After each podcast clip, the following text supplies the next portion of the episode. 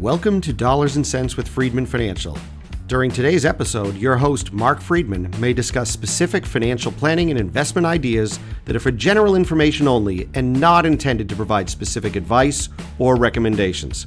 Please remember that investing involves risk and may include loss of principal. Always consult a certified financial planner professional, qualified attorney, or tax advisor prior to investing to determine what is appropriate for you. And now, here's the host of Dollars and Sense, Marc Freedman of Freedman Financial.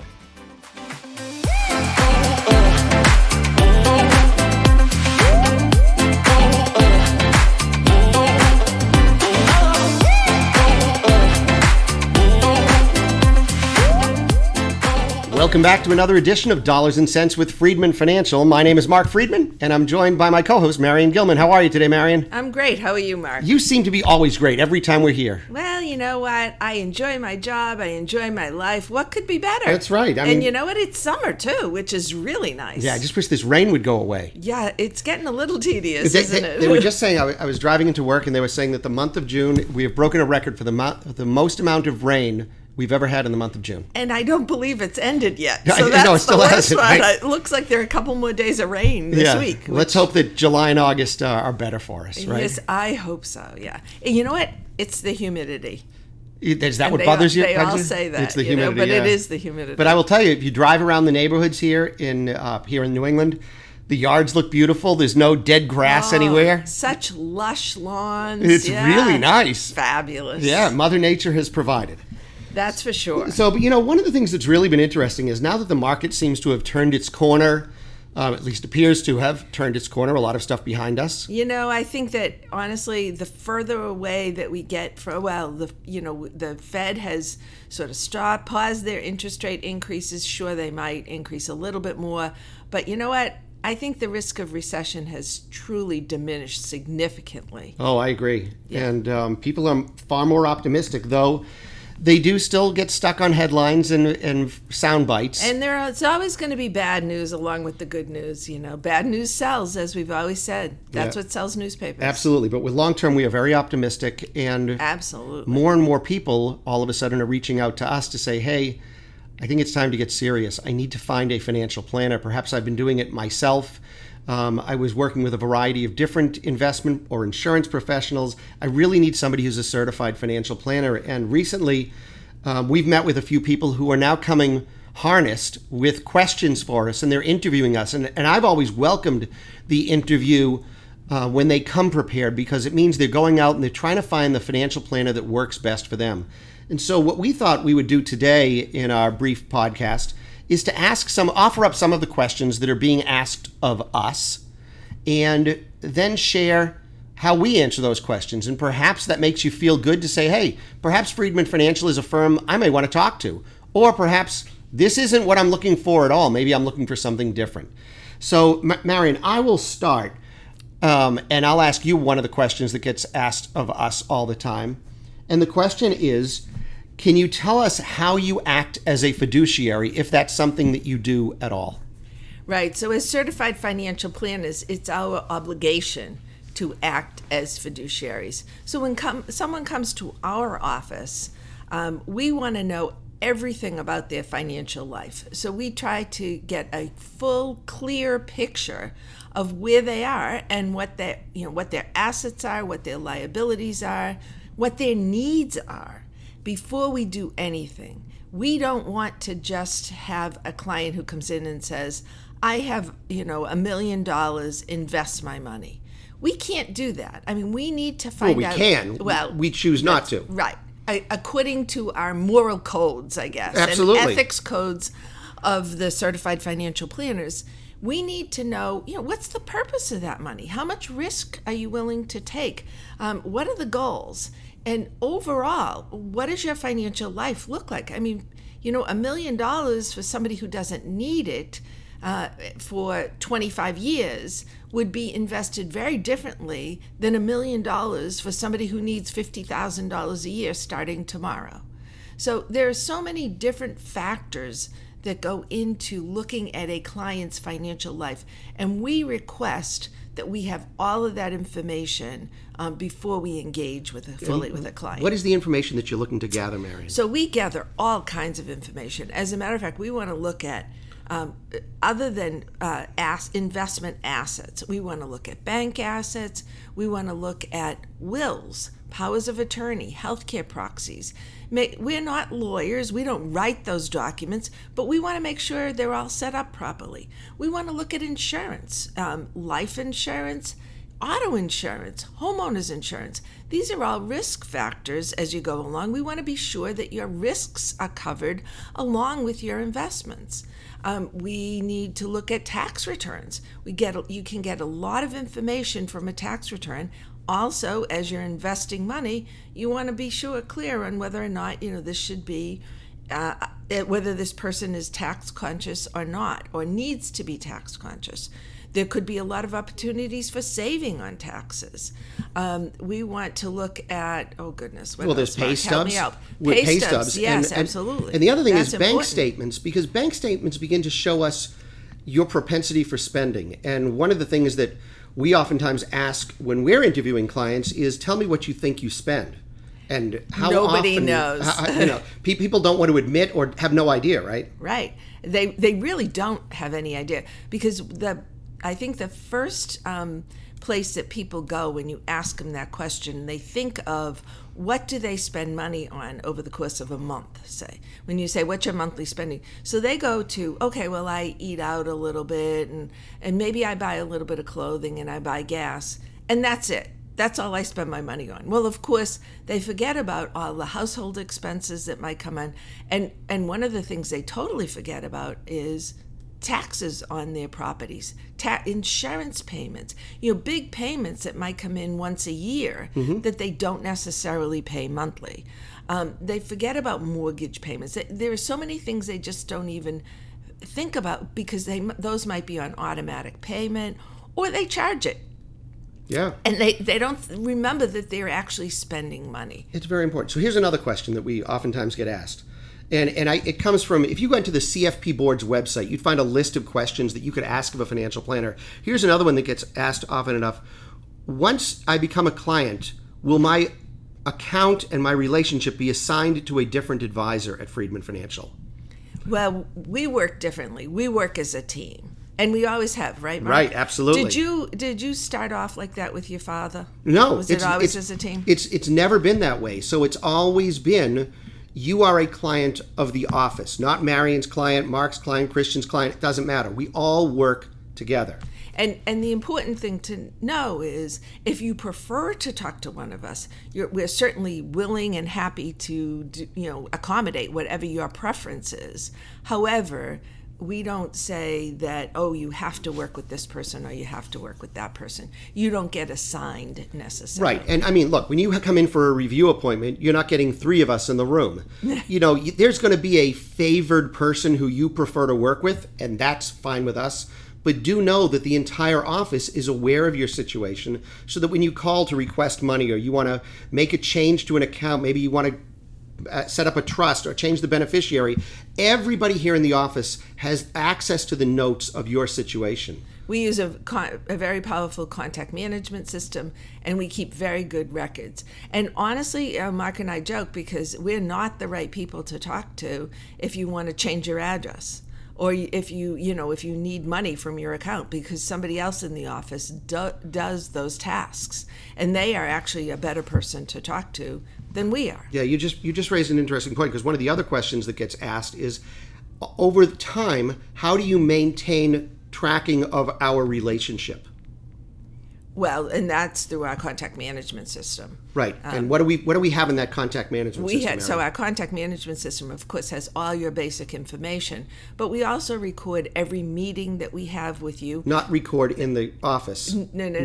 Sorry about that. Yes, but After the meeting, we will dictate a memo to file or write in a memo to file. We keep track of every meeting so that we are sure that we have met with you at least once a year. We don't limit it to once a year, but we want to be sure we at least meet with our clients once every year, just to keep up to date.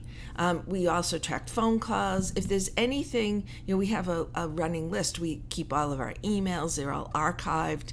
So all of the information that comes through the office is in your contact management record. What if someone broke into our office, Marion, and tried to access that information? Well, this is all computerized, first of all. Mm-hmm. And we have a very robust security system on our computers. And all of our data is not held in the computer. No, exactly. It's actually held off-site. It's held in the cloud. In the cloud, and LPL has a storage system. But, sometimes we can't access some of the stuff. So if we're on the road, there are certain things that we can't easily access, certainly not through our phones, even though they are also authorized from our home office, LPL Financial. So sometimes someone will ask, can you tell us what your typical client looks like? Yeah. How would you describe our typical client, Mary? Is there one? There used to be a typical client. I'm not so sure we adhere to that model strictly anymore. I mean, we do have outliers, but our typical client is one who's usually 55 plus. And that's simply because, that's when people get serious about their money. Mm-hmm. So people come to us, when they're young and they're saving money, most of the time the answer to their problem is save more money and invest aggressively for the long term, or relatively aggressively, so the money grows. Once you get to age 55, the questions come up, oh my God, am I going to be able to stop work? How do I do this? Do I have enough money? How do I make sure I have enough money if I want to stop in 10 years? So that's a person that finds great benefit in financial planning, number one, and making sure that their cash flow projections can meet their spending needs. So our typical client tends to be 55 plus. They tend to be very family oriented, mass affluent, not necessarily high net worth. But once again, people are changing. It used to be that so many people had pensions, and they came to us and they'd have a nice, healthy pension and a smaller amount in their retirement account at work. Now it's the opposite. They have no pension and large amounts in their retirement accounts at work. And how do we illustrate? I think a lot of times people are asking us, how do we illustrate what it is that we do and how we track our relationships with our clients? Well, so we have a very powerful, once again, and robust financial planning system. And we've used, how long have we been using eMoney? Oh, 15 years at least. Yeah, and it was developed out in Silicon Valley. It was. So it's now owned by Fidelity, believe it or not. But we still have a licensing agreement with them, and every single one of our clients is in eMoney. And what kind of information do we have in there? So one of the things that, like for instance, I was with a client this past week who had a prospect, and he was already convinced because he had known some of our other clients that he wanted to move his money over to us and have us manage the money. And I said, look, before we even do that, let me show you what we're going to do for you, because it's far more than just managing money, because his relationship, frankly, was at Fidelity. And he said the person that he was working with at Fidelity basically set him up in an investment account, but they don't provide much guidance. And I said, well, not only will we provide you guidance and a customized portfolio for you, but we're going to start with the big picture. We're going to start with illustrating on a screen, what does that net worth statement look like? You're going to see your bank accounts, your insurance accounts, your 401k, your investment portfolio, your retirement accounts, a house you own, a car you have, debts you have. So you can say, this is my net worth. This is what I'm worth today. Which is why we collect all that information up front. Absolutely. Yeah. Because with that information, now we can provide true and honest and authentic advice to you. If your goal is for someone to place your interests first, we now need to make sure that we're all on the same page, that the net worth statement is accurate. Now, once we have that, we should tell everyone, we verify that information. You don't just tell us what you have. We want to see those statements. Absolutely. Because, garbage in, garbage out, right? Absolutely. So what we do now with that information is we then say, okay, what is the money that comes into your household and what's the money that goes out. We don't care what string beans you buy or when you get your nails done or how many times you play golf. Doesn't matter to us. We just want a general sense of what goes out of your household versus what comes into the household. Now, perhaps you're saving in your 401k plan. Maybe you save a little bit of money into an IRA or just have additional savings that you put into the bank. We want to be able to see that and understand it. And then we put it into what's called our cash flow analysis. The cash flow analysis, which everybody wants to see every time they come into the office, it answers the big question that they want to see in the cash flow analysis: am I going to run out of money? And that's a really powerful question. It is. But to be able to illustrate it out, to give somebody the confidence to know that if they keep operating in the way that they have, or they make modifications, that they can improve or make adjustments to their ability to have enough money throughout the rest of their lives, is a very powerful illustration. And it's one that we can throw a variety of what-if scenarios that says, what if I retire in 3 weeks? Or 3 months, or 3 years? What if I get an inheritance? What if I want to go on a vacation? What if health insurance goes up, or I need to pay for long-term care costs? We can throw all of those what-ifs, and you can see it illustratively on our system. And, you know, I know that a lot of people will react and say, oh, this looks great, but is it really true? Mm-hmm. Because we do have to make assumptions when we create those projections. So no question, we have to assume a growth rate of assets. We have to assume what inflation is going to be. So those are big assumptions too. And they are, and it's very transparent to you. And if we want to make tweaks to those numbers, we can. That's very fluid, and I think that's one of the greatest things that you get when working with a financial planning office like ours. You're going to get transparency, you're going to see the progress, and it's not just about your investment account. And, well, the important thing also is you see the progress. You said something, that was a critical point, because although you might not trust it initially when you see it, because sometimes those numbers look really rosy, so you might not trust it. However, we go back to that over and over and over again. And once you're a couple of years into this, you look at it and going, oh my God, this might actually be true. Right. Imagine, what we've been able to do, because we've been doing this a long time, almost 50 some odd years. What if I could pull up your net worth statement from 5 years, 10 years, 15 or 20 years ago, and you then try to reflect back as to what you thought your future could look like and whether you're still on target. Right. And you can see whether you are or whether you're not, and what's happened. Yeah. So those are some of the critical questions, critical answers to the questions that we get asked oftentimes when it's time to get serious about doing your own financial planning.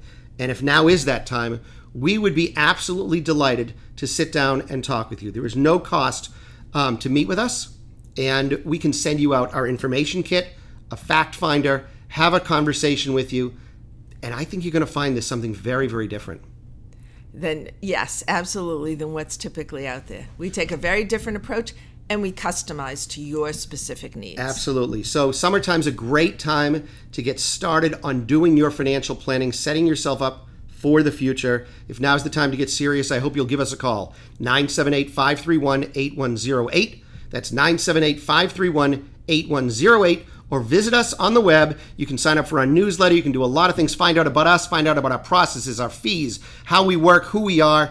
Go to our website, FreedmanFinancial.com. That's Freedman. 2 E's and a D. Financial.com. And that's going to do it for us this week. You've been listening to Dollars and Cents with Freedman Financial. Have a great day, everyone. Take care. Bye-bye.